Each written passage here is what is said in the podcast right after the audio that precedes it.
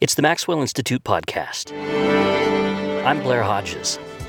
I recorded this interview a few weeks ago, before the coronavirus had taken over in the United States. What a difference a few weeks can make. I'm recording the intro to this episode in the basement of my home here in Salt Lake City.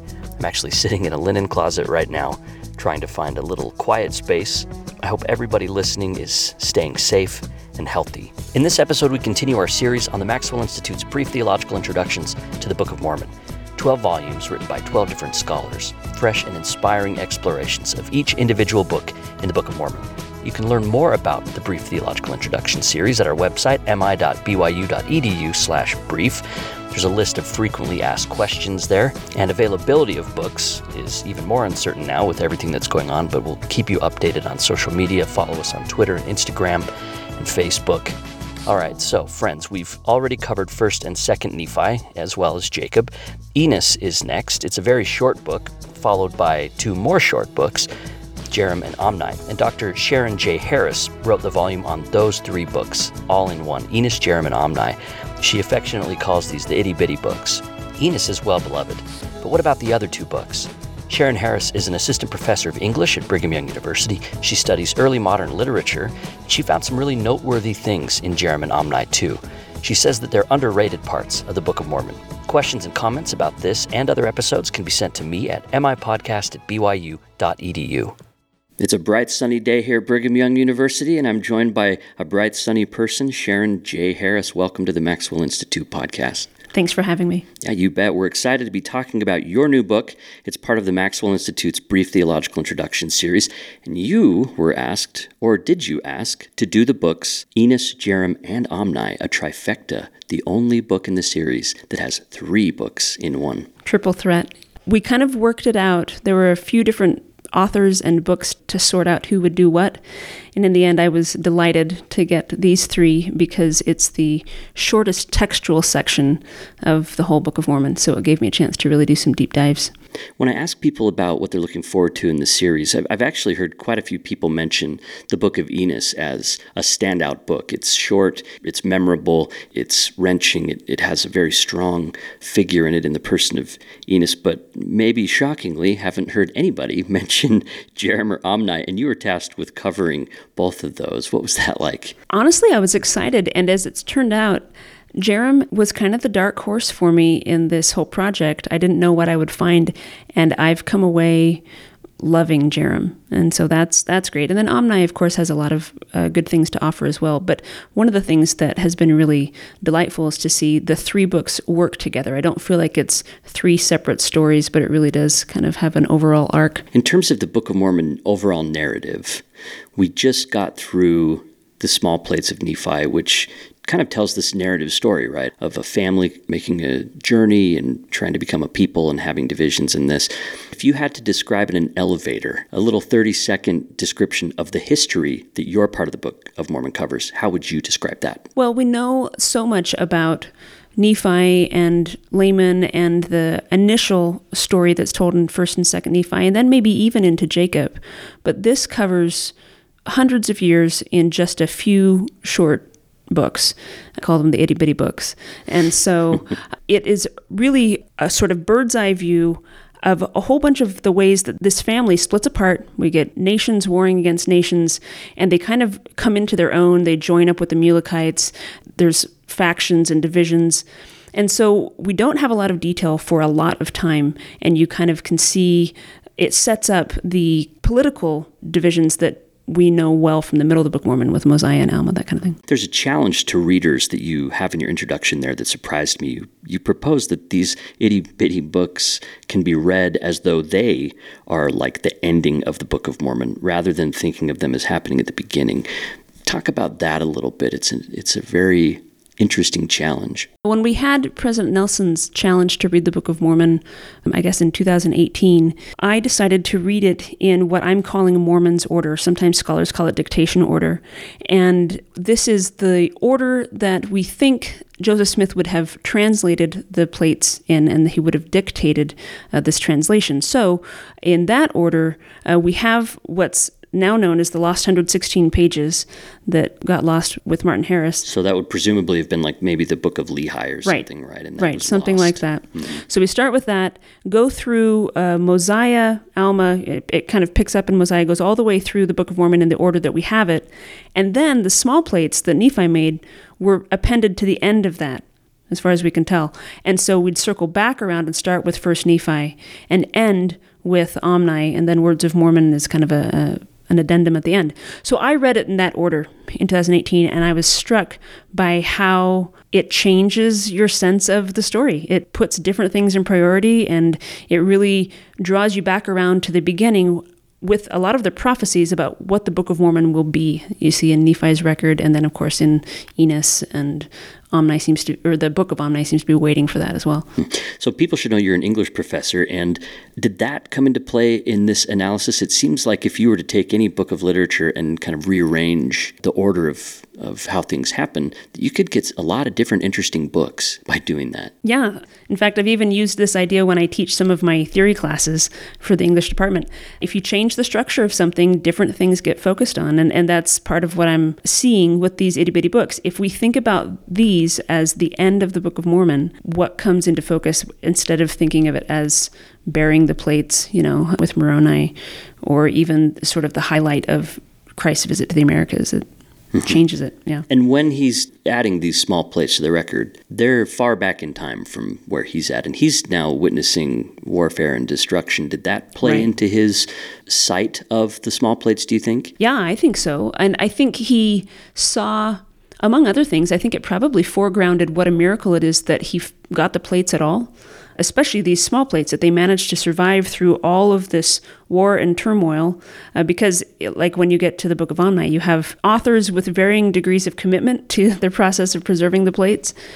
And the fact that they survived across hundreds of years and stayed intact, and that we they preserved this covenant. That's one of the things that I focus on this covenant of what the Book of Mormon will do and how it's going to reunite the family. I think that meant a lot to Mormon, and uh, he saw it as a way of clarifying the point of this whole project he's been engaged in with the bridging and compiling. As I read through the first three books in this series, uh, First Nephi by Joe Spencer, Second Nephi by Terryl Givens, and Jacob by uh, Green, and onto your book, I noticed that the idea of covenant was fairly central to a lot of what the previous Right. Authors in this series recognized. Right. And did you read those texts before you had written yours? I didn't read them before, but as I was finishing the editing process and revising it, uh, my own manuscript, I did. I, I went through and read those manuscripts, and same thing. And I don't think that's accidental. I think that we're all picking up on this being a really prominent theme of the small plates. Did you notice any differences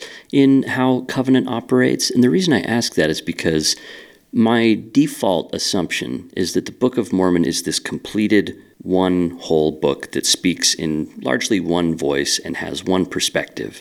But when you start digging into the book, you start seeing different voices that might have different priorities and different worries and Right. different causes and different hopes, not in necessarily in conflict with each other, but that they're bringing different perspectives in. Did you notice that with Covenant as you looked at the previous books and then your books? Definitely, it's a it's a really multivocal process, and I think that's intentional. Well, not intentional, but certainly representative of how the covenant works. It's not for one voice and one size fits all. It's about bringing together all of these different experiences and different people into one covenant and one family. So Nephi has a very clear vision of this. He sees what's going to happen to his posterity. He sees that they're going to be destroyed by the posterity of his brother Laman, or and of course it includes Laman and Lemuel, and and there's you know, but however you want to put it, Nephi's seed is going to be overcome, and he, seems to take this really hard. I even talk about this in the Jarom chapter of how he sees this in First Nephi 15 and has a really hard time processing it. So that seems to color a lot of his interactions with his brothers. It seems to color the way that he understands the future and what his project is in making these plates and ma- writing down these prophecies.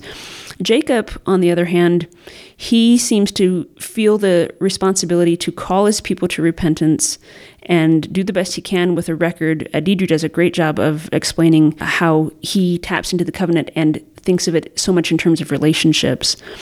And then Enos seems to be drawing on both Nephi and Jacob, and he has to wrestle with the hard feelings that have developed over time toward the Lamanites, and also this mandate that the posterity of the Lamanites are the ones that are actually going to save him and his people. By his time, that must have just seemed absurd. Right. I, I think he in, finds in part himself- because of Nephi, the Nephites' own prejudices, Uh-huh. right? Right. Expecting bad of the Lamanites and sort of depicting them that way. Right.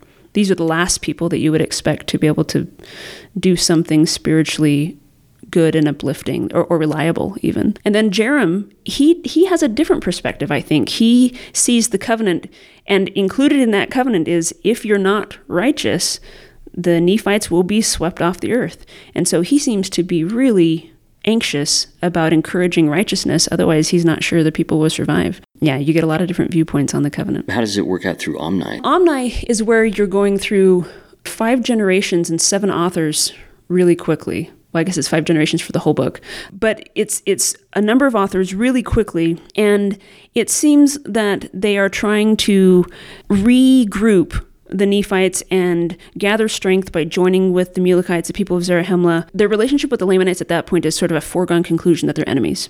And it doesn't seem to be at the forefront of a lot of the authors' minds in Omni, but it does get uh, revived with Amalekite, the last author. And the fact is, because they've been passing this record down that Right. Mm-hmm. contains the information about that covenant, right?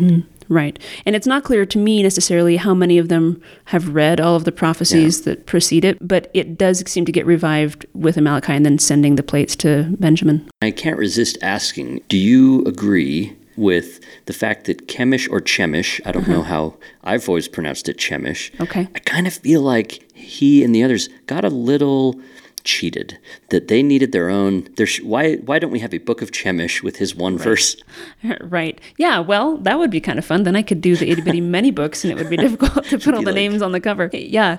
Should they have their own books? Yeah. It's fine with me. Sure. yeah okay good that's what i think too yeah. i think that would have been neat although the book of mormon song first and second book of nephi would they would need to add an extra verse That's I think, right. if they did that. So that's a, that's a possible downside. We're talking with sharon harris. She's an assistant professor of english here at brigham young university and she studies early modern literature. But she's also published on theology in the book of mormon and some research on the history of latter-day saint singles wards and she joins me here at brigham young university we're meeting in the JFSB today in our my studio away from the Maxwell Institute.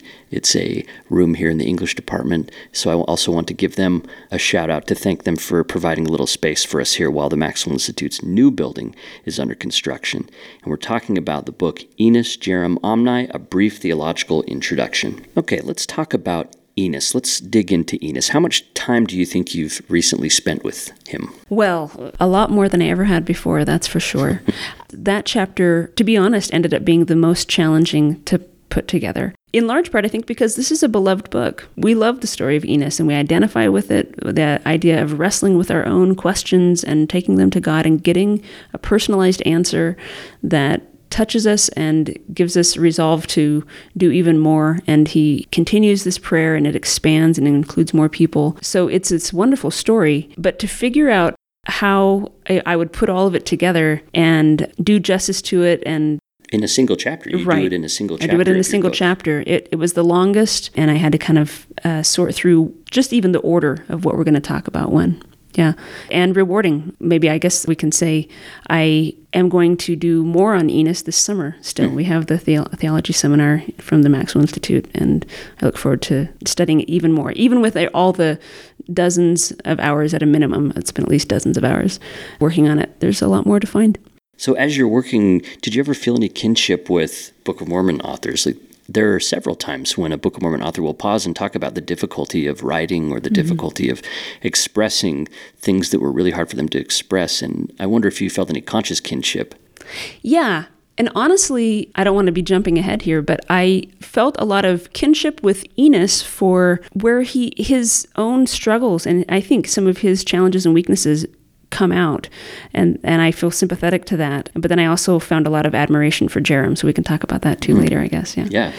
Um, so, as far as Enos is concerned, how do you describe him as a person? What does the short text tell us about him as a real, like as an actual person? I think he was a lot of fun. I think he was kind of charismatic. He seems to just jump right into talking to you, right? I've, I've said this before, but Enos is somebody you can have a root beer with. You know, you can just sit yeah. down and chat, and he he says, Let me tell you my story. And he's a good writer. He makes it interesting. He is earnest throughout, tells you about his own struggles. But I think Enos also had some biases that he had a hard time getting over. What kind of things? What was so striking to me is the first 18 verses of, of the book of Enos talk about his prayer. And of course, this is what we all know and remember. By the time you get to verse 20, and he's just prayed for the Lamanites. I mean, he's just poured out his whole soul that they can be saved, that the record will be preserved, that it will go to the descendants of Lamanites, and that they will come back to the covenant. He's expended all of this care and effort in this prayer, in this wrestle. And then two verses later, he is ranting about how awful the Lamanites are. And it's just, it's kind of a gut punch. Like, how do you go from caring deeply and securing a covenant for this people, and then kind of almost in the same breath, talking about how they are they have evil nature and they're depraved and they're ferocious and there's there's just he has nothing good to say about them. And that strikes me as coming from a kind of emotional, unresolved personal place. That seems to be some biases that he that he doesn't quite know what to do with. And it's possible that those are even rooted in in things that he'd witnessed and difficult, right. like you know, for all we knew, the, the, Lamanites were committing acts of violence, or you know, right. at this at this point in time in history, not because they're Lamanites, but because this is just the way things were happening. We'll, we'll see the tables turn with Nephites mm-hmm. having their own issues. It's it's not an either or thing, but it's almost on a very smaller scale. It sort of reminds me of like I, the deep love I have for my children, but then there are times when they just like drive me crazy. And I, I don't want to say that Enos should be so paternalistic over the Lamanites or anything, but I wonder if that frustration is related at all to that sense of lost uh, possibility or squandered opportunity or you know yeah. I don't know. Yeah, I think that hits on a couple really good points. The lost opportunity and kind of squandered potential of the Lamanites I think he does feel that kind of keenly. Nephi certainly does. I mean, why not? Always, and, and, that can turn to resentment. Of course, yeah. right? I mean, Nephi's always mourning that his brothers don't ask the Lord for themselves, or why don't you just figure this yeah. out? And I guess the question is, can that sort of resentment be godly or not? And I think we'd probably meet different readers, different church members, who would say, "Oh, everything that Enos said there is actually fine. He's just describing reality as it is." Mm-hmm. And you'd get other readers who might feel like, "Wow, like I don't know that that's very helpful for him to be so accusatory and right. so angry." And how do you reconcile those two different approaches? Because well, I, I, think mean, we get readers that would have both kind of sensibilities. Yeah, this. I mean, Enos sets up a real challenge to discipleship because, like you say, this is he's seeing this people who two generations back are thoroughly his kin. Now they're long generations, and I talk a little bit about that as well. These are his family, and he's frustrated that they don't seem to do what they're supposed to do or or they're making life so difficult. At the same time like you also said they've seen wars and contentions. There's a lot of violence. This is really being asked to love your enemies. And that's the challenge i think to discipleship that enos spells out. The lamanites at this point are becoming more and more established enemies to the nephites. How do you love people who have made your life so much harder and who have been violent or who have thumbed their nose at everything that you think is sacred or who don't stay that seem to tear the fabric of your society apart that kind of thing. I think part of his wrestle is coming to terms with the fact that these are the people through whom the covenant's going to be fulfilled. And if he wants to pray for if he wants to wrestle for the souls of the nephites that inevitably means wrestling for the souls of the Lamanites too. Yeah, interesting. It reminds me of Paul saying, "They without us uh, cannot be made perfect. We without them right. cannot be made perfect. That uh, that Zion is setting up a situation where it's not about separating the wheat from the tares. Uh, you know, right now in the moment, it's about trying to make the best harvest possible with everything growing. Right. Hmm. I was really drawn to how you pay really close attention to Enos's language in his prayer Right. the actual words that he's using and how he's using them. And you find some parallels in the Psalms, things that I had never noticed before. And I think a lot of readers will be surprised. So let's talk about some of those phrases. For example, when he says he prayed all the day long, you Right. find parallels in Psalms. Yeah, this seems to be, I mean, I don't know, it seems quite likely that the psalm tradition would be something that Enos and his family was familiar with. All the day long is something you can see in multiple different psalms, and it's this, and so I think he has a model for this kind of prayer and pouring out. And there are psalms of lament, and there are psalms of rejoicing, and there are psalms of kind of calling on God to make good on his promises and wisdom. And I think Enos's wrestle, he really seems to pull together a lot of these threads that we find in the Psalms. So you see his practice, his prayer here is also being informed by his understanding of Scripture, his understanding of worship, Yep. which would have been something that he learned in community, in, in his family, and, in, and in his basically within the Nephites. That this wasn't just a random prayer out in the woods kind of or the wilderness kind of a thing, but that he was engaging in some kind of sustained practice of worship. Right. Yeah. These are a real worship practices. Another line that seems to comes up in other scripture is the joy of the saints, and it seems to have a lot of temple resonances. I think he's drawing on ritual worship practices, and I also think that a lot of language in the prayer suggests that this is not Enos's wrestle is not a one and done kind of a thing. He says he prays all the day and all the night, and I don't think that he secured, you know, tick tick tick the covenant that his sins were forgiven, that the Nephites would be saved as long as they kept the commandments, and that the Lamanites would be saved and the record would be preserved. He obtains all of these answers. I don't think that happened in one day and one night. I think this was a much longer wrestle. Um, he talks about his many strugglings. He talks about pouring his soul, whole soul out, and he- he gives the the time frame at the beginning. Maybe that was his own prayer for himself. But it seems that once he finds forgiveness of his own sins, this opens onto vistas of possibility and things that he can think about in seeking the welfare of others for a long time coming. Hmm. And I think this speaks to the fruitfulness of putting Scripture in conversation with other Scripture. A lot of times, I think it's easy to read. For me, it's been easy to read Scripture by finding isolated passages that say a particular thing Right. that I needed to hear or that I would need, need someone else to hear. Mm-hmm. These points, right? And so I can isolate any particular voice in Enos's prayer, for example, and take it just at its what I would say its face value is, and it stands alone.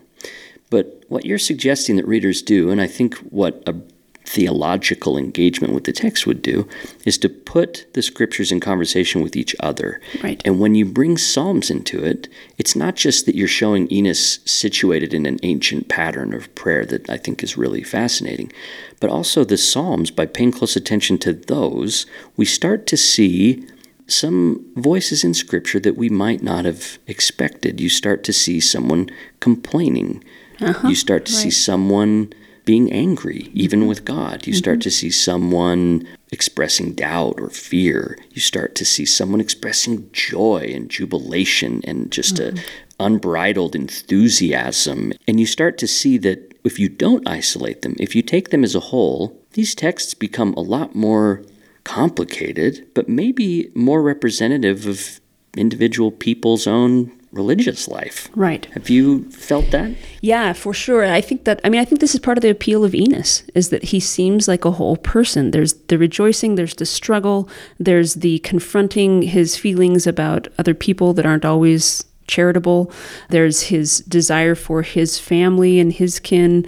There's the desire for people that he may not know as well, like the Lamanites. And these are all multifaceted feelings that we have and i think the number of voices that he pulls in when he starts quoting all these things from other scriptures including i mean i think he introduces himself i enos. He introduces himself the way that nephi does Yeah. right? But he also says i've been taught in the language of my father and he refers to what his father taught and that that prompts a lot of his prayer. So i think he's inviting us to see this as an experience that draws from lots of different feelings and individuals and perspectives and So he's writing in a genre that he's writing scripturally. He's signaling Yes. this mm-hmm. is this is the mode and register I want you to read this text and This isn't like a private journal or a Right. you know, he's signaling to the reader to pay attention that way. Yeah, and I think also modeling that when we really wrestle before God, I mean, for example, the wrestle alludes to Jacob and his wrestle with the angel.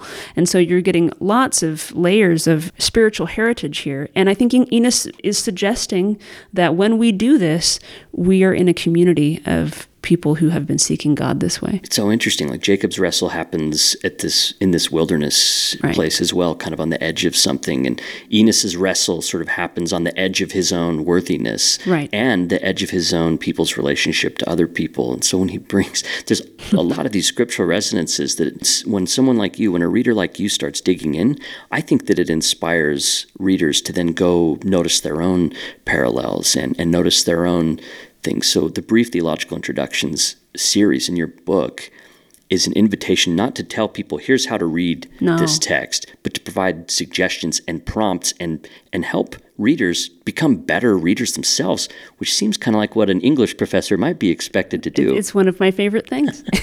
That's right. I've got a quote here from the text I'd, I'd like to hear your thoughts about. This is from your book. It says, Enos's prayer typifies a pattern of the Book of Mormon as a whole. So his prayer sort of represents, is similar to what the Book of Mormon as a whole uh-huh. is doing. You say it appeals to the individual, touching millions of hearts in private, in highly personalized ways, but yet its ultimate purpose is to gather together peoples and nations.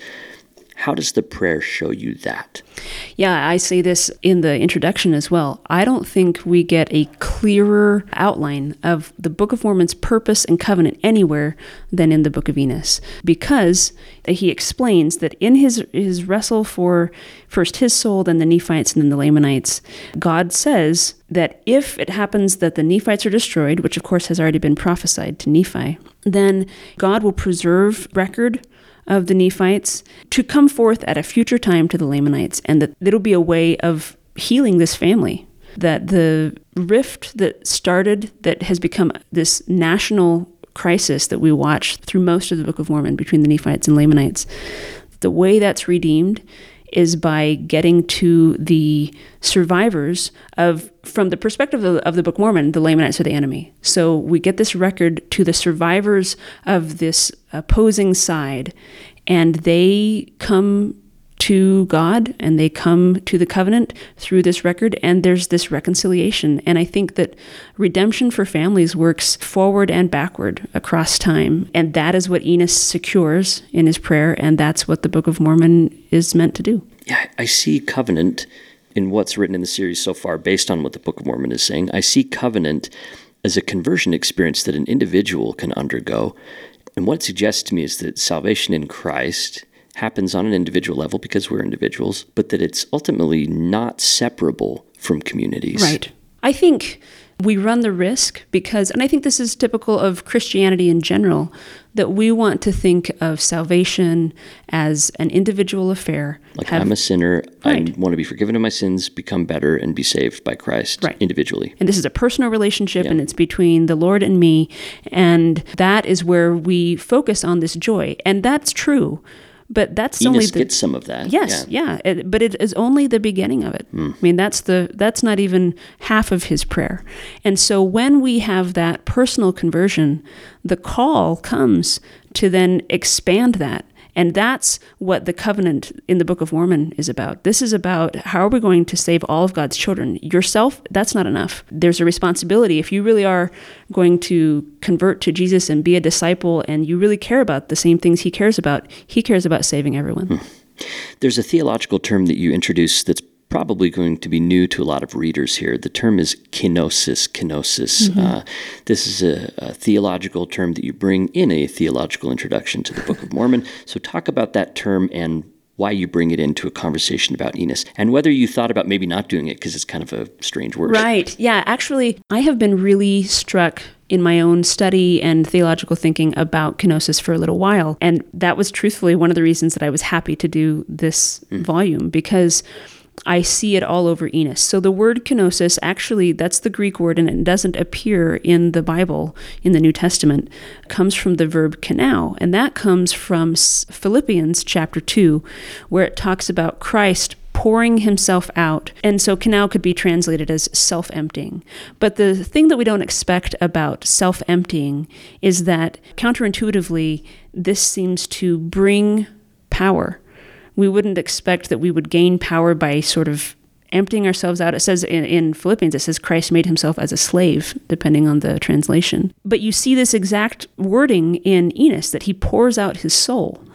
And his soul is made whole, and then he pours it out in desire and service and care for others, in, in prayer for, for others. There's something, I think, godly uh, that we just, it's really hard for us to wrap our minds around that if I will sacrifice and empty myself, empty out what my own agenda is or what my own issues and cares are, that there can be power, saving power that comes in for others. And one of the things I've learned from Deidre Green is the idea that this kind of self emptying sacrifice can be godly. There can also be problems. She doesn't propose that everybody just gets rid of themselves or even diminishes themselves. So, talk about that caveat right. a little bit.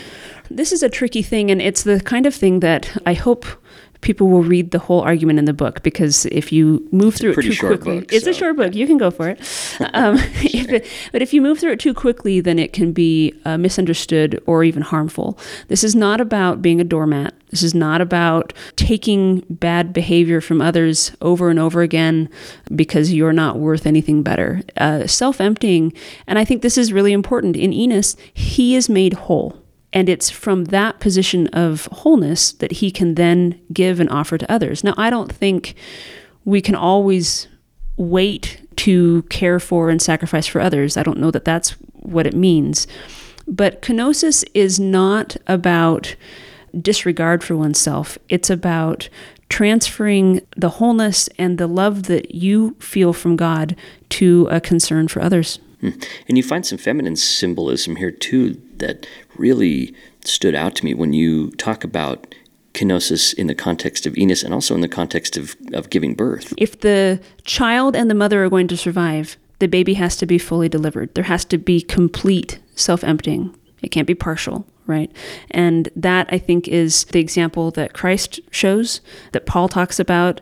And it's what Enos, I think, is wrestling with. He has to learn it's not just enough for himself, it's not just enough for the Nephites. He finds that the very people they are fighting are the people that he needs to empty out his own opinions for and then care for the Lamanites. I have one more question circling back to something that you said earlier about Enos that, that you saw some weaknesses or imperfections on his part. And one of the things I think you draw out is his animosity or anger toward the Lamanites as mm-hmm. being, being an example of that. So I wanted to ask you don't see Enos here as a perfect person. You see him with some biases that you've already described and some anger. Instead of rehashing what the biases and anger are, I wanted to hear about examining weaknesses in general. I've heard comments in Sunday school from people that aren't always comfortable right. with the idea that a Book of Mormon prophet, that we should talk about a Book of Mormon prophet's weaknesses or spend much time with that. So I'm interested in your thoughts about that. I teach Sunday school right now, so I've come across some of this experience too with my with my ward if we're trying to find weakness to just say, hey, look, there it is, and feel a sort of triumph with that, of course that doesn't help. Or even um, like dismiss right, person. Or... Right, or to say, look, they're not valid. For me, seeing the humanity, which includes the weaknesses and the vulnerabilities and the imperfections of someone like Enos, that gives me so much more hope and faith that God can do something with me right? I mean, I know my own problems, I know my own holdups. And if God can secure a covenant through somebody for people that that person doesn't even seem to fully like, then maybe my imperfect hopes and attempts to love others can do something. That's Sharon J. Harris. She has degrees from Brigham Young University, the University of Chicago, and Fordham University. We're talking about her new book, Enos Jarom Omni, A Brief Theological Introduction. On to Jarom, the most famous book in the Book of Mormon, the Book of Jarom, the one everybody's been waiting for. Raving so, about it, yeah. so, but you make an interesting observation here. You say readers can learn a lot about Jarom by what he doesn't include. Right, right. I mean, here's the shortest book in the Book of Mormon. And so it's easy to say, well, there's not a lot there. But if you look for what's not there, it's very telling. One of the things that Jarom does right up front is he says, I think that what has been written is, is sufficeth, and so I'm not going to get into my prophecies and revelations. And if you look closely at how he explains this, it suggests that he's got prophecies and revelations that can stand up with all of the heavy hitters. And he just says, you know what? There's limited space on the plates. That's been covered. And he's happy to refrain and kind of recede, maybe even into the background as a prophet uh, in the service of what the plates need to accomplish. Maybe do some kenosis. Yes, exactly. One of the things you notice uh, is the term filthiness is not right. there. This will be interesting. I think I, again, another thing I hadn't noticed before I read your book. Yeah, this was a really interesting thing to find. I'm drawing a little bit on some of Joe Spencer's ideas, and Deidre Green talks about this in her Jacob volume as well. But so what I found is that the word filthiness shows up in all of the records of these writers until you get to Jarom. And looking at the history of this word, it seems to come from uh, Nephi's vision.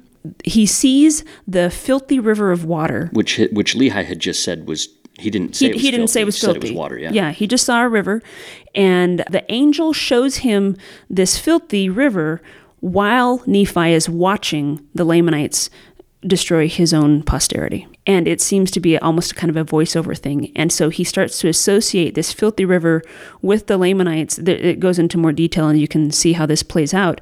But remember, he's also already associated rivers with Laman because that was the name of the river where they stopped uh, shortly after they started their journey in the wilderness. So he seems to start pairing this idea of rivers and waters and filthiness with Laman. And when he gets back from this vision, he encounters his brothers arguing about what the scriptures mean. This is in 1 Nephi chapter 15 and he's weary and he i don't know if he's feeling sorry for himself but he's especially down because he's seen the destruction of his people. And so he takes a minute to kind of recover and he goes and tries to talk to his brothers. And they want to ask about what this dream means that, that lehi has had. Well of course nephi has had his own version of this same vision. And so he's explaining it to him and they seem to be able to get along and, and make sense of things. And then the brothers ask so what about the river that our father saw. And Nephi seems to just go, it seems to trigger him. He just goes right back into this is filthy and this is where, this is hell, and this is where you're going to go if you don't shape up, basically. And it seems that from this, fil- filthy and filthiness becomes associated with the Lamanites in what we might now call a sort of racialized way. It's an insult, it's an epithet, it calls them out in a way that there's a lot of contempt yeah. in this word. And when Jacob uses it, he talks about, I think he actually uses it against the Nephites. He says, You hate the Lamanites because of their filthiness, as though it's in scare quotes, mm-hmm. but you, you're worse than they are because yeah. you don't love your families. So you can just see the way that these prophets have used this word. And Enos, when he caps off his list of problems of the Lamanites, he ends it with the idea of filthiness. Filthiness isn't found in Jarom. He, Jarom just seems to decide he's not going to go there, and he just drops it, even though all the other record keepers before him talk about it in some way. And why did he drop it? I think that he decides that he's he's not going to have that kind of animosity. He's not going to perpetuate that kind of animosity for the Lamanites. It doesn't suggest that he's buddy buddy with the Lamanites. He seems to be especially worried about the Nephites, including their wars with the Lamanites. But he's not going to characterize this people in this derogatory way that I think he seems to find it unnecessary. Another thing your Jarom analysis does is you look at the way that Jarom seems to question a general Nephite assumption. There's a covenant that God makes that's repeated by several authors that if you keep the commandments, you'll prosper in the land. Right. And the problem with that kind of promise is people can come to interpret it in the reverse way, which right. is to say, if you're prosperous economically or in some other way, therefore you have been righteous. Right. Which is kind of different. So talk about how Jarom challenges that. Yeah, Jarom seems to really take to heart the prophecies of his forefathers, including Enos, that if you're not righteous, uh, Nephites, if you're not righteous, you're going to be wiped off the land. And he doesn't take it as a given that just because they're prospering or just because they, um, Jarom goes into some of the technological developments of the people at this time, but that doesn't for him necessarily promise any kind of righteousness uh, or is not necessarily an indication of, of righteousness. The inverse of that can also be that if someone is not prospering economically, then they must not be righteous. And uh, he seems to want to be really careful to just, the only thing to worry about is whether or not we are keeping the commandments. And he goes through a number of laws. Are they keeping this? Are they trying to keep their covenants in this way? And they use a lot of strictness. He talks about the teachers and the leaders of the people reaching out and constantly encouraging and it sounds like uh, with some severity the people to remember to be righteous because he I think he sees it as if we don't we're going to be destroyed. He sees it as part of their own survival. Yeah, so there's kind of a critique of prosperity gospel mm-hmm. mentality here, and people can check out Kate Bowler's interview on the podcast from a while ago. That yeah, I love her. So one other theme we'll touch on here in Jarom is time, the taking away of years. There, the record keepers are keeping track, and there's expectations for Christ's coming, right? right. But there's also the problem that I think they have a sense that it, that Christ isn't going to be there tomorrow. So right. they're kind of in this in between period. So, what do you get out of Jarom when you think about their relationship to time? For me, this is a really important question. And I think it's an easy one to pass over because it's, I mean, how many apocalyptic movies are there, right? How many stories of the end of the world do we have and we find this so interesting? Or some even, of them are even good. Some of them, some of them are even good. I, might recommend Adam's uh, brief theological introduction. Yes. He, he's looking at that pattern. That's on uh, the, uh, the book Mormon. But we also focus on beginnings of things. The beginnings and the ends of things occupy a lot of our attention. But most of the time, we're not at a beginning or an ending. Most of the time, especially in terms of dispensations, we're in the middle. And I think Jarom really exemplifies what that means.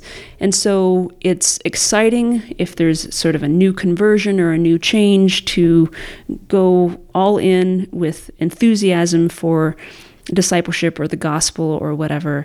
Or if you can see that the end is coming, we feel very motivated to pray, to remember God, to try and be the way we think we ought to be. But what about get the oil in our lamps? Exactly, right? We're we're going to be ready. But if you have this stretch of weeks and months and years where not a lot seems to happen and you're not sure anything is really coming, how do you maintain faithfulness in that? And I think that's the question that the book of Jarom asks for us.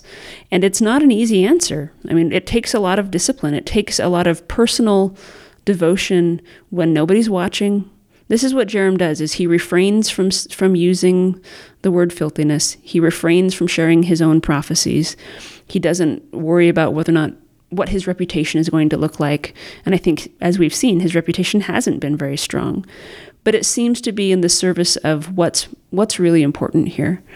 And I don't know. I mean, we know that we're in the last dispensation, but I don't know how how soon the end of time is. And I think that we can stand to learn a lot about how do we just endure and be faithful and be reliable and kind and live the covenant when we're in the middle so interesting because so many Book of Mormon people become models for us, and mm. this is one of the reasons why women wish there were more women. Right. And, and and fortunately, I mean, women can also pattern after after men's examples. And I'm thinking of like Nephi is this courageous, strong go-getter that goes and does and mm-hmm. keeps the commandments and and is bold and and occasionally laments his own weaknesses very right. you know jacob's this marginal figure born in the wilderness born in tribulation mm-hmm. who his heart goes out to those who are sort of oppressed and and he's very concerned about that people can relate to that i wouldn't have thought uh-huh. that jarom would be fit into this right. cast of characters but i think there are a lot of people out there who just kind of do their work right keep keep their head down uh-huh try to try to do the right things, try right. to make things better, but that they're kind of these unsung heroes, mm-hmm. these kind of people that that are behind the scenes that that get the job done. And so there's probably a lot of Jaroms out there. Absolutely. I mean, I think that's what sustains the church and the general work of the world. To to quote Frozen 2, you just do the next right thing and yeah. you keep doing it, right? Yeah. Let's talk about Omni, as you point out, the Book of Omni has more individual authors in it than any other book in the Book of Mormon. So we get a series of these authors, covers 150 years mm-hmm. in a mm-hmm. really small space. I mean, right. Jacob 5 is longer than I think. Right, the whole verse wise. Right. Yeah, than this entire In fact, in your entire section. That's right. think, Yeah, so I have Enos, 72 Jarom, and verses. Yeah. Right, Uh, so it's it's this little book that covers a big span of time, and people will see uh, as they read your book kind of what you get out of these. Again, shout out to Chemish or Chemish. I feel bad that I don't even know how to pronounce Well, you say name. Chemesh, and I'll say Chemish, and we'll call the whole thing. I didn't think, yeah, exactly. Well, I didn't ever think chemish until I heard you say it, and I thought, you know, I, I guess someone could check the early. There's a pronunciation guide Right, in, right. Uh-huh. in an early edition, but even that was guesswork. right? Um, Who knows? yeah. They were drawing from the Deseret alphabet to put that together. Uh, yeah, so so who exactly knows? But anyway, he's in there. Uh, shout out to Chemish or Chemish, the guy who was basically like, uh, I don't know about this record right. stuff. I'm just, you know, I'm I'm a I'm a guy. I don't know what I'm doing. I'm just gonna pass this on. All right, I did my thing. I'm a warring man. That's well, and and and he seems to have had no expectation that he was even going to get these plates. Yeah. I mean, he's Amaron's brother, and it makes you wonder why didn't Omni just send them to Chemish in the first place? What happened that Amaron couldn't pass them down to somebody else? It's kind of it's pretty unclear. Yeah, and we don't even get to find out. No, it's, it's Do you have a speculation? Um, it's not in the book. This would just not be in the pure book. speculation. Yeah, I, I mean, I I wonder if it turns out that Chemish ended up. I mean, maybe he's kind of crusty, but he's the most reliable person to pass the record on. Yeah. And Amaron's looking around whether he didn't have kids or didn't feel like he could give the plates to them or something. Or he was the only living Right. Mm-hmm. transmission source or something. It's really, yeah, it's really interesting. So anyway, we get to meet these people and we meet them really quickly. You point out that contention's a key theme in this chapter, though, Mm-hmm. contention, and you pay some close attention to specific ways that that term is used in the book. Today, when I see that term, I'm apt to just think of like fighting or disagreements, anything from a verbal spat to coming to, to blows, as, and we see that later in the Book of Mormon. You find some specific and particular ways that the term is used that you think we should pay attention to. Yeah, uh, this this was a really interesting uh, word study for me as well because I grew up with memories of a lot of Sunday school lessons and a lot of even family home evening lessons and this kind of thing, talking about how we can't have contention. And if you Yeah. quote that with this sort of scripture mastery, it used to be a seminary scripture mastery scripture that contention is uh, the spirit of contention is of the devil. Mm-hmm. I mean, You should th- not allow your children to contend one with another. not at all, right? Ex- Jesus says contentions. yeah. the i mean and, and so it turns into this kind of thing where avoiding contention is it, it i think it's for some people they're really afraid of it And, they think of it in terms of just like unsettled feelings between Yeah. people, right? i think we have to be careful to not say that contention is the same thing as conflict though they're not equal especially if you look at the way it's used in book of mormon so when i started going through and seeing all the uses of the word contention i think there's about 88 Hmm, that's more than I even would have thought. yeah, actually. there's a lot, right? It is always about societal and communal altercations of some kind. And it's not even just conflict, but it seems to involve the prospect, if not the actuality, of war, of bodily harm, of physical violence. And that, the spirit of contention that involves physical violence and bodily harm to others, especially in a communal way, that spirit is of the devil. So we don't see it in Nephi, like when Laman and Lemuel are bruising Nephi. Up Um, they might say that they, they contend, but is It would be a physical. right. It include it includes physical violence, and in most of the cases, in fact, I, I you're making me wonder. I'd have to go back and look in Nephi's record, but in most of the cases, it's about a communal Hmm. kind of violence, and that you know there are a lot more people implicated and there's safety implicated in that than whether or not you're in an argument at the dinner table. Yeah, and, that's not to say that you know, hey, everybody, you can have verbal fights with everybody. Right. Like that's it's a different, but it is saying to pay attention to how the Book of Mormon's using that Right. term. I think I want to point out this is again what the theological introductions to the Book of Mormon are trying to do, which Right. is really pay attention, close attention to the words the Book Mm-hmm. of Mormon uses and how it's using them, and that if if readers learn to do that. There's some really wonderful, interesting, sometimes challenging insights that people Right. can get out of the just text. things that I mean, I this changed the way that I had understood this uh, all my life. Hmm. Now it's worth noting that the scripture that most directly talks about family arguments or conflict it comes from Benjamin in his speech that you won't Right. suffer your children to fight and quarrel. Oh, he's so I even got it wrong. Did you Yeah. hear that in an earlier question? Right, So right. he, He doesn't use use contention there. Interesting. He uses fight and quarrel. So don't do that either. The Book of Mormon's I- clear. well, and, and I want to make this point as well. I try to say this in the in the chapter on Omni that the fighting and quarreling between brothers in Lehi and Sariah's family ended up with national contentions. Right. right? And I, I should say, often the word contention appears with the word war, hmm. wars and contentions. So there's a big risk with familial fighting or quarreling, but the risk is that it can lead to collective contention. In the Book of Omni, we see record transfers at a rapid rate, mm-hmm. faster than I think any other time in the Book of Mormon. We see transfer, transfer, transfer. Right. And you don't think that's mere chronology. You you see some meaning into that. So when you're doing a theological engagement, you see some meaning in the very simple, apparently, act of a record transfer. What do you pull out of that? Yeah, this started because both Jarom and Omni start their records. They say, I'm keeping the commandments of my fathers and writing on these plates to pass them down that our genealogy may be kept. And this strikes me because it's exactly the opposite of what Nephi seemed to think these plates were for. He says, We have the large plates that are a history of the people. These plates, these small plates, are for the more sacred things. And so if we're just thinking of genealogy as a kind of begat, begat, begat family tree, then why would they be in these records that, especially by the time we get to Jarom and Omni, have limited space on them and that seem that are designated for spiritual purposes?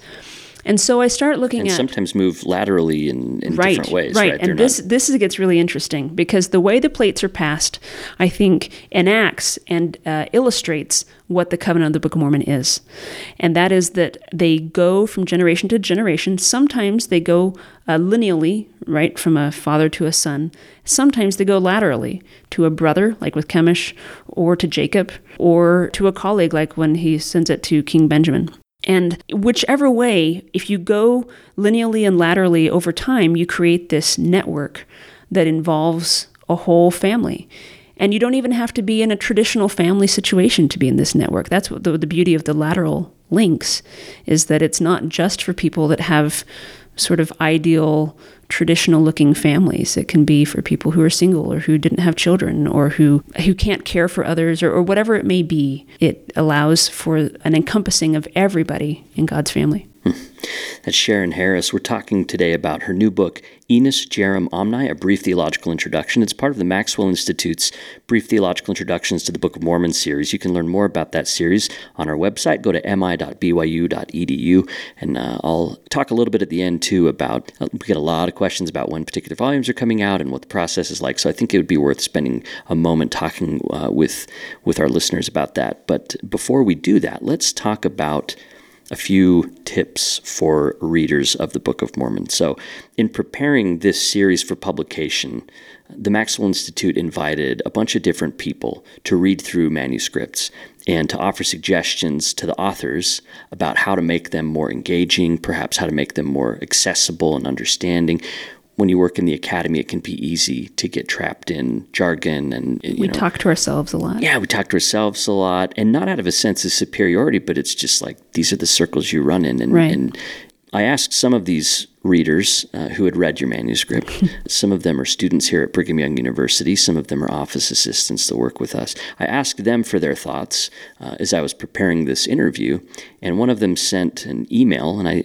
I loved it enough that I think uh, I'm just going to read this. Now, I apologize in advance because it's very laudatory, and so if you feel sometimes that can feel kind of uncomfortable. Or I'll brace myself. Yeah, so there's some flattery here, uh, but what she's getting at here, I think, is interesting. Here's the email. It says, "As I was reading Sharon's itty bitty books, I was constantly amazed by her ability to relate the experiences of Book of Mormon writers to the common experience of people like me in the church.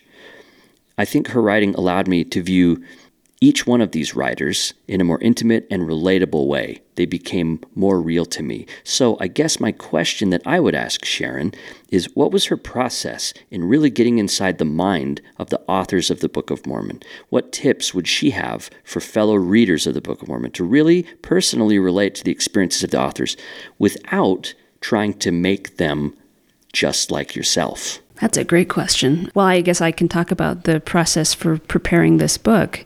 I tried to start early, so I'd give myself plenty of time.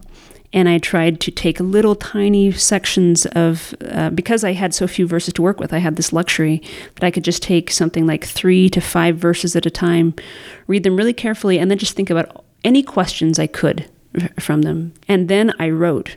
If I just think about it, if I just read, that's not as effective for really solidifying my thoughts as if I write it. And so I to be perfectly honest, the number of words that I wrote is probably well, it's easily more than double the number of words in the book Hmm. because there was just a lot of time thinking and writing those things out. Is there going to be a director's cut edition of like You wouldn't want it. 300 I, I pages promise. on the itty bitty books? I took I, I, I took out the stuff that that is dross. I hope, um, but, But that, that speaks to the process, though, Yes, right? Like yeah, this is what scripture study is: is that like eh, some of it's going to be something you can scoot off the table, right? right and there's and i mean writing is work Yeah. and so i can tell myself oh yeah i know what i'm thinking about that but it won't number one it won't stay with me and number two i don't know it as clearly as i will until i make myself write it out so that has that was a lot of it but then to be perfectly honest i kind of felt like i was trying and trying and kind of writing in circles and then I had this breakthrough day. I can still remember. It was back in May, where I said, you know what? I'm going to tell this like I were writing a sacrament meeting talk for a beloved ward in New York City. That's where I did my, my graduate studies. I'm going to write this to the Inwood First Ward. And as I thought about those people and how would they like to hear this, and we know each other and they know me, how could I communicate with them? And it just fell into place. And that's when I found how I wanted to how I wanted to express the ideas I was coming across for this book. Oh, that I'm I'm also sad to hear about that because I know there was an editorial decision made at the beginning of the whole process. Uh, we were listeners. I hope this isn't terribly boring, but when you sit down to create a series, there's all kinds of questions that you have to sit down through. So Spencer Fluhman, Phil Barlow, uh, Doug Thomas, the designer, Christine Hagland, and, and you know all these other people that are involved in the process are trying to figure out what should.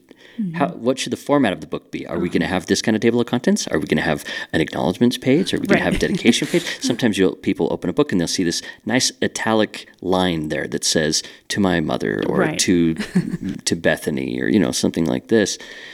I take it if you had the chance, you might have I thanked might your ward on that on a page like that. That's true, and I guess they'll have to get it in the podcast. Yes, Yeah. yes. The editors decided we're just in case, just do no dedicatory pages. Keep it keep a clean look for the Uh-huh, series and that kind of thing. So, Yep. wow. Well, there you go.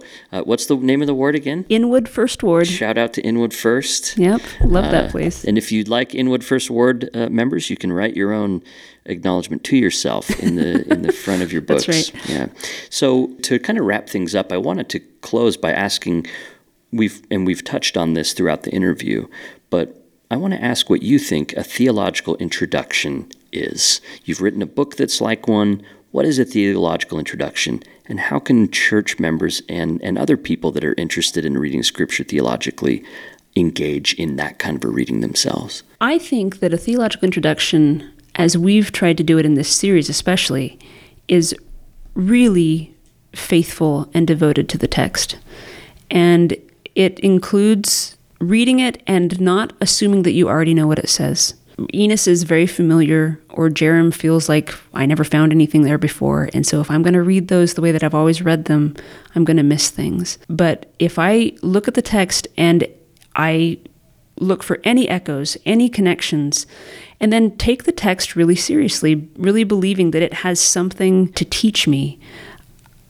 I think that's where it starts. And then in the process of taking it seriously and finding this community, I mean, like we saw with Enos, that he's quoting from other uh, scriptures in his personal devotion and prayer. And feeling that you're part of a community of, of people that have been seeking God for generations, that kind of charity and that kind of care and that feeling of being a part of this enterprise and seeking God together, that's what drives theology. That's Sharon J. Harris. She joined us today here at Brigham Young University. She's assistant professor of English here at BYU, and she studies early modern literature. And she's the author of Enos Jarom Omni, a brief theological introduction. It's part of the Maxwell Institute's Brief Theological Introductions to the Book of Mormon series. You can learn more about that series at mi.byu.edu slash brief. And as I promised, I'll take a moment here, unscripted, haven't planned this out, but I thought I would take a second because Sharon and I were talking about this before the, the uh, interview began. She was asking about where her book was at in the process, and that's a question that we've got from a lot of people. Uh, we originally planned and hoped that the series would appear earlier in the year, around the time, around January, when the Church of Jesus Christ of Latter day Saints began their Sunday school lessons, uh, the Come Follow Me lessons on the Book of Mormon. And so the hope was that we could begin getting these books out in January, February, and release them periodically until uh, the summertime when they would all be ready. Now, when I heard that projection last year, I thought it was incredibly optimistic. And, and I thought that it was that it was possible, but but that it would take a, everything falling in place just right to make it happen. And as happens many times in publishing, it's just not how it worked out. So there's a lot of logistics. Um, not only the people writing the books, but then we have to do the copy editing and revision, revisions based on reader responses and things right. like that. So all authors, the editing, yeah, exactly. So that that took longer than we'd expected. And then uh, you have to typeset the book, and we have a fantastic typesetter, Doug Thomas, here at Brigham Young University, who's doing fantastic design work when you when you feel this book in your hand, it, it, it's a book that you just want to hold. It's mm-hmm. such an artifact itself, and we really wanted that. That was really important to the series. Is we wanted to treat these books because of our love for the Book of Mormon with as much care as we possibly could, and so the design is, in my biased opinion, phenomenal. Yeah, it's beautiful. And, it, and so it took a lot of time to hammer out those details. Then, uh, because of the way that all worked out, we're dealing with a couple of different printers rather than one printer. We have printer doing the cover, we have printer doing the guts. And then sometimes in the printing process, you'll run into hiccups, which we did with First Nephi, where we had a printing problem that uh, pushed us back several weeks. Mm-hmm. Um, then, not only do you have to get all that finalized, but then you're dealing with distribution and getting books out to people. And with Amazon, Deseret Book, it's always hard to gauge if everything's going to work out in the ways that you want. So, a lot of people that pre ordered uh, First Nephi are expected it in February and are now getting notifications that it, it might not arrive even until April. And we hope that that's not true. We hope that might be a mistake on Amazon's part. I, I don't know. We're still looking into that. But the questions we get now are when's Second Nephi coming out? When's Jacob coming out? When when are the itty bitty books coming out? Well, the answer to that is we don't have set dates. And I also want to say sorry for the missed expectations. We feel disappointed too. We share your disappointment for people who pre ordered and didn't receive it when they expected it to. Uh, we felt the same. We felt the same.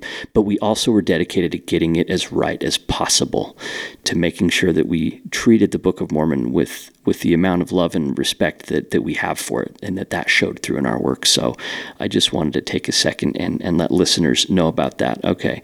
So to answer that big question, when is any particular volume coming out? The answer is I don't know, but the hope is to get all of them out by around July. That's the hope. So, all right, I made Sharon sit through that because I have one more question for Exciting. her. And this is a this I would call this an unfair question. This is definitely an unfair question, but I think it's an interesting question, I hope.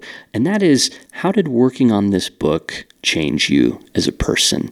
And the reason that's kind of unfair is because maybe it didn't change you in a huge way, and so your answer might not, not seem very impressive.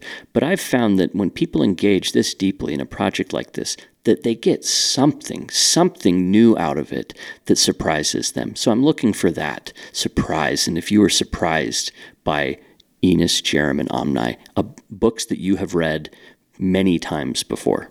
On so many levels, this project has been just a joy. I, I did not see this coming. I didn't expect that this would be something I would be working on for the past year. And then it's just transformed this year into being such a memorable one. Uh, I'll start with maybe sort of the self interested effects. And part of that is that this gives me experience writing a book really quickly, which is just great to have under my belt. And I can feel that it's helping my writing and my research in all sorts of ways. So I'm, I'm grateful for that as a sort of practical matter. I'm also, I should say, this changed our family. My husband, Edgy Jeter, has been just a tremendous support through the whole thing. And he's read every page with me and gone over it, and we've talked about that together. So it's brought us together in a way of studying and engaging with the text. It's been really wonderful. But then, in terms of uh, what has surprised me, I mean, I have loved the Book of Mormon for years, and I have a conviction that if you'll dig in and really see what you can get out of it, that it never disappoints, right? And that has been borne out again through this.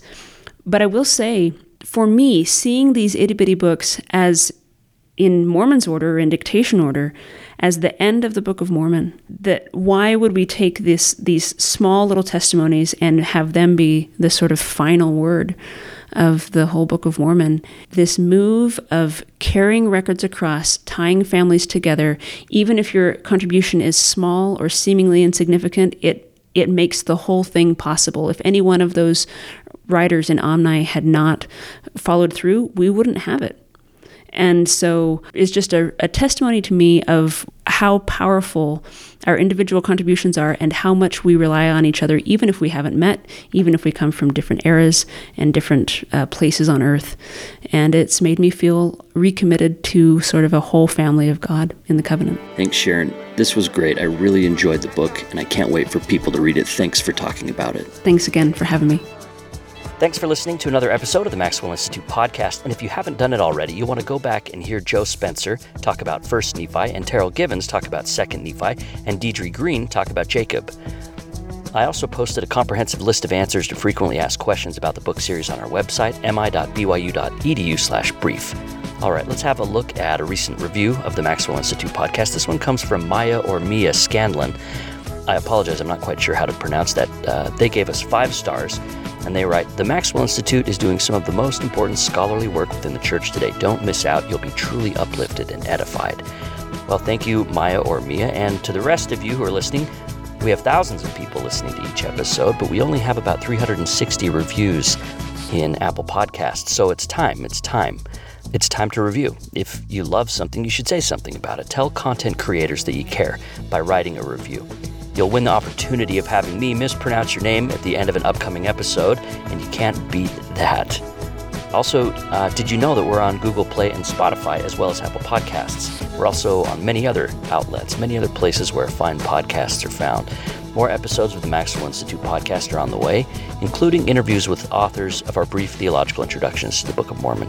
All right, until next time, I'm Blair Hodges. Stay safe, stay healthy, and we'll talk to you next time.